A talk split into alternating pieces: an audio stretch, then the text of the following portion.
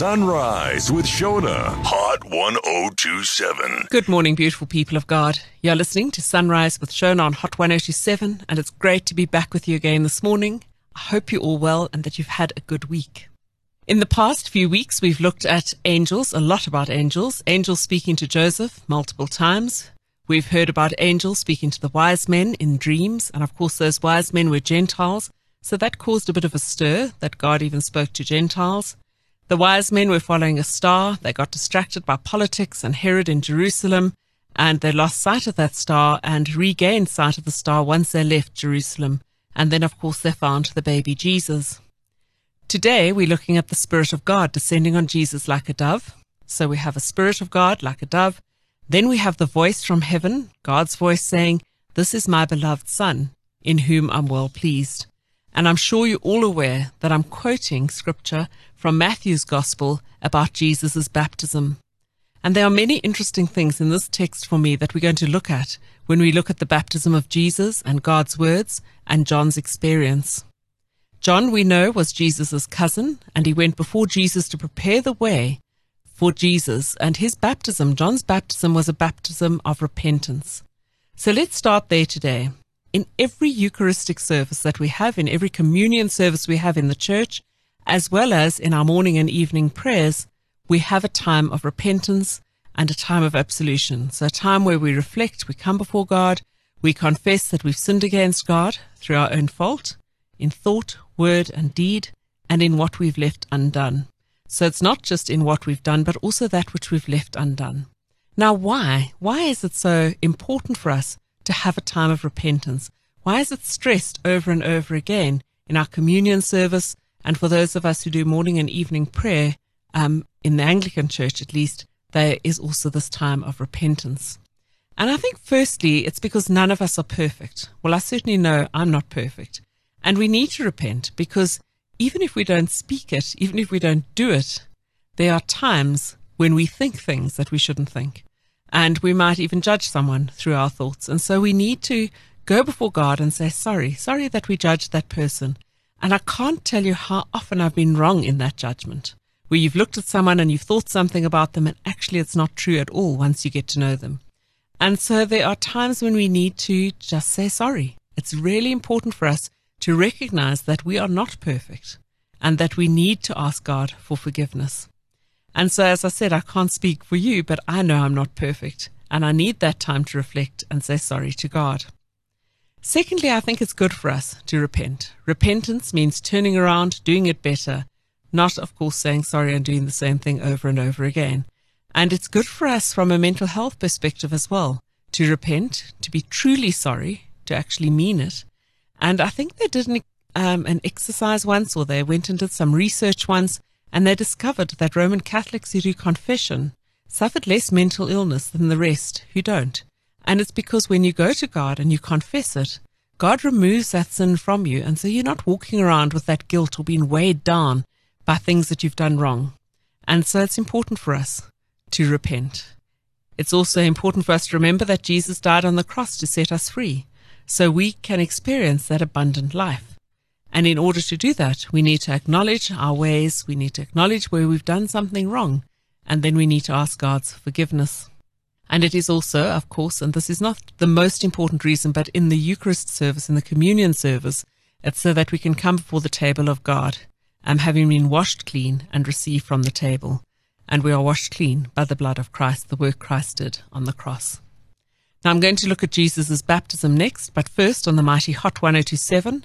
And I thought, seeing as we're talking about baptism, let your living water flow over my soul. Sunrise with Shona, Hot 1027. Let your living water flow over my soul on the mighty Hot 1027. Good morning. This is Reverend Shona from St. Mark's Anglican Church. For those who've just joined, welcome. We are going to go into Matthew's Gospel now and look at the baptism of Jesus. We've looked at the repentance, John's baptism of repentance. We're now going to look at Jesus' baptism. And I'm going to read to you from Matthew 3. And I want to read from just before we find John baptizing Jesus. So John says, I indeed baptize you with water unto repentance, but he who is coming after me is mightier than I. So here already we have John. His experience is that he's got a job to do, but he is not the Messiah. And he knows that, and he says that all the time. So he says, Jesus is coming. Jesus is mightier than I. I'm not fit or worthy to carry his sandals. And he is going to baptize you with the Holy Spirit and fire. His winnowing fan is in his hand, and he will thoroughly purge his threshing floor and gather his wheat into the barn, but he will burn up the chaff with unquenchable fire. Then Jesus came from Galilee to John at the Jordan to be baptized by him. And John tried to prevent him, saying, I have need to be baptized by you, and you are coming to me? But Jesus answered and said to him, Permit it to be so for now, for thus it is fitting for us to fulfill all righteousness. And then John allowed him to be baptized by him. Jesus, when he had been baptized, came up immediately from the water, and behold, the heavens were opened to him, and he saw the Spirit of God descending like a dove and alighting upon him. And suddenly a voice came from heaven saying, This is my beloved Son, in whom I'm well pleased. So Jesus is baptized in the River Jordan by John. And of course, John had already made this distinction between his baptism of water unto repentance and the baptism that Jesus would bring, which was a baptism of the Holy Spirit and fire. And to this day, we believe in that baptism of the Holy Spirit and how important it is for us to live out our Christian lives to be baptized in the Holy Spirit. John tries not to baptize Jesus, but Jesus insists. Now, you can imagine what it's like for John. He knows that this is a Messiah. It would be for me as a priest, um, the bishop coming and asking me to baptize him. It's that sort of thing, except for even more, because we're talking about the Son of God here. So it's someone who has authority over you, who's more powerful than you, who is in fact the Son of God, coming and asking to be baptized. So one can understand why John is not that keen. But what's important for me is that Jesus says, no, you still need to baptize me. And in that, we see the obedience of Jesus to God because he says it's to fulfill all righteousness. We also see the humility of Jesus. He doesn't think he's too important to be baptized by John in the muddy river Jordan. And it's important for us to be humble in life because Jesus said, I've come to show you the way. And Jesus is showing us here humility and obedience. We may know that someone else can do something better than we can. I'm going to give you a very simple example. When I was growing up, my mom had a baby, my sister Fiona, and I was about nine at the time, and I'd never made tea because my mom always made tea. But now she had this baby, she had just given birth, she was sore, and she asked me to make a cup of tea. So I went and put the kettle on, and in those days you didn't have a kettle that switched itself off.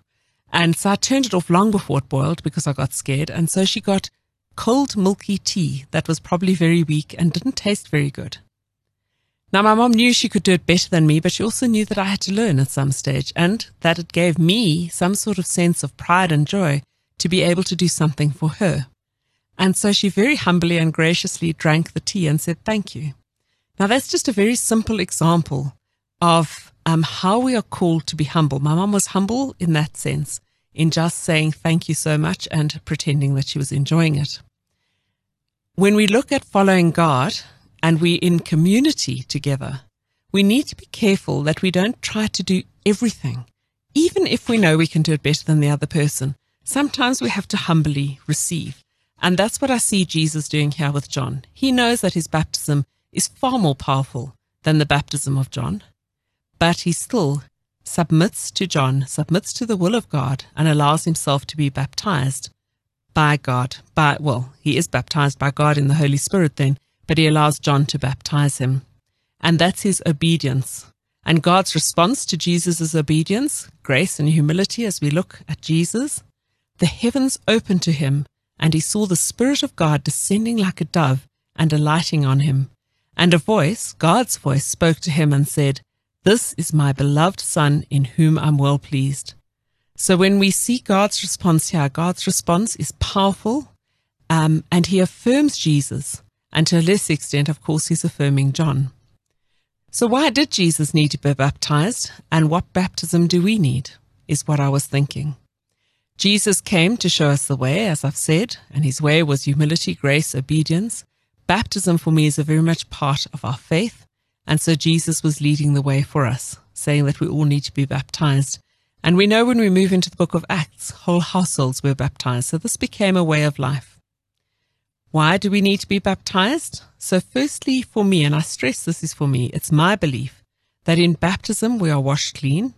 And when we sign the sign of the cross on our foreheads, and we sign the sign of the cross on others' foreheads, obviously as a priest, we are officially becoming part of God's family.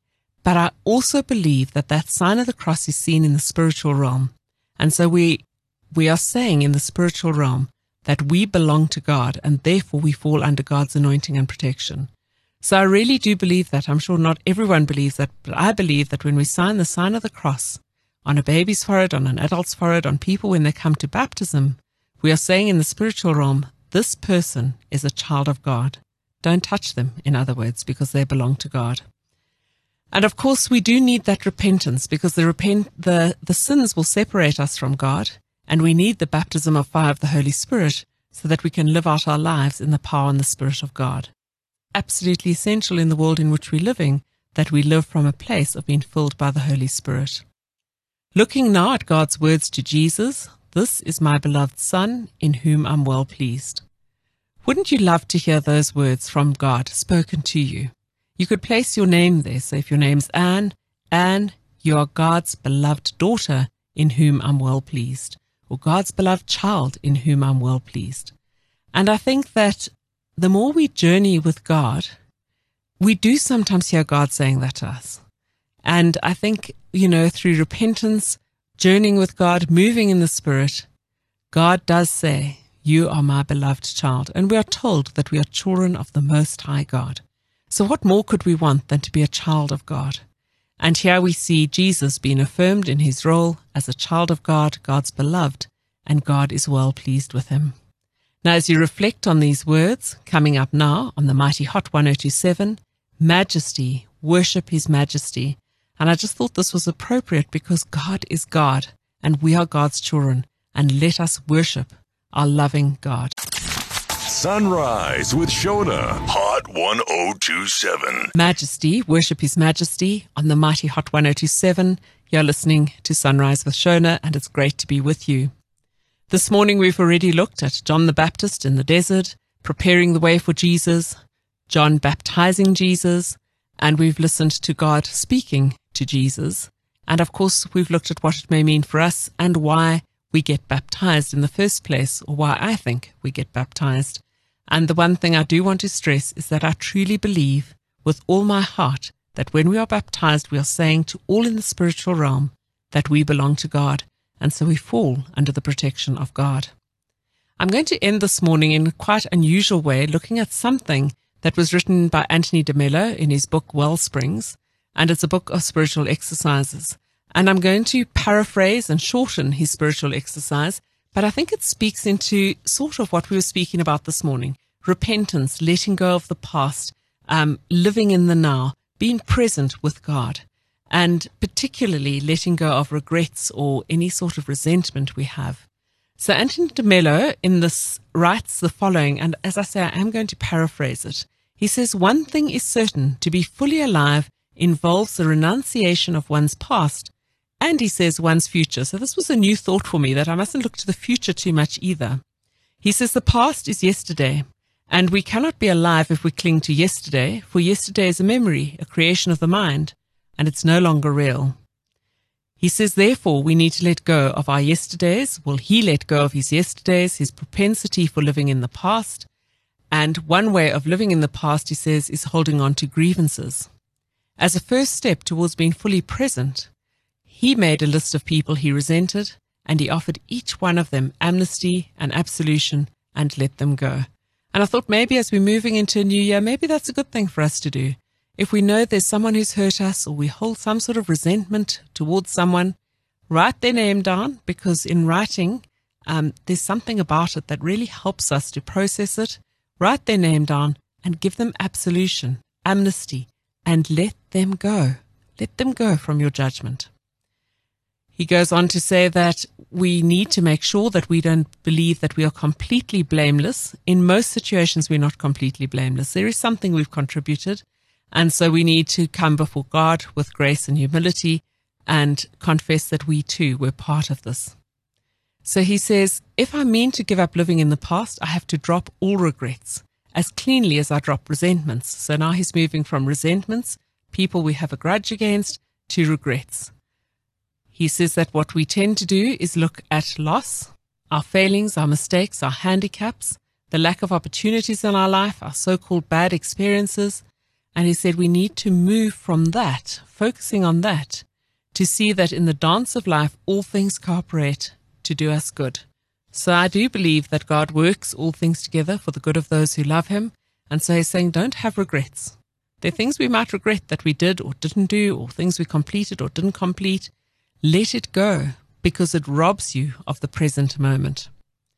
Having let go of resentments and regrets, we also need to let go of good experiences, he says. And I think that's quite important too, because I can remember my dad always saying, in the old days, this was better, that was better, and so on. If we live in that space, we miss out on what's good today. And so we need to let go of all of that. And now, he says, when we've let go of our yesterdays, we still have to dispossess ourselves of our tomorrows. For the future, like the past, is not alive. It's a construction of the mind. And if we live in it, we miss out on what's here. And so he feels we need to let go of our greed to acquire, to achieve, to become somebody in the future, because life is now. So is love, and so is God, and so is happiness. And that part I really liked. So let go of our resentments, let go of our regrets, let go of the future and how we think it should be, because it might not be that. Don't live in the future. When I reach this age, when I have this, when, when, when. And I think we do that when we're children. When I turn 13 and I'm a teenager, and then this and the other. When I'm 18 and I can drive, then I want a car. Then when I'm finished varsity, then I want this and so on we often live in the future and we miss out on now. And that's what he's saying. He's saying because love is now, God is now, happiness is now. And he says he thinks of things that perhaps he is greedy and ambitious, but he needs to drop that because otherwise it keeps him bondage to anxiety and he needs to be freed to be alive in the now. And he does say, I take a while to let my experiences, to let myself experience this relief and freedom and having released myself from the future and the past, I come into the present to experience life as is now. For eternal life is now. Eternal life is here. I listen to the sounds around me. I become aware of my breathing in and out and of my body so as to be as fully present as I can. Now, I shared that exercise with us because baptism is about being washed clean, letting go of everything. And here, of course, we've been called to let go of resentments, to let go of regrets, to let go of anxieties and stresses for the future, and to just be fully present to God now. And so my prayer for you this morning is that you're fully present to God now and that you can hear God saying your name and saying, you are my beloved. With you, I'm well pleased. And that you will actually feel that love of God in this moment right now. May God bless you and all those you love and pray for. I hope you have a wonderful week. If you need to get hold of me, you can do so on Shona at hot1027.co.za. To wrap up this morning, we've got There is none like you because there is none like God and Tell Out My Soul. May God bless you. Sunrise with Shona, Hot 1027.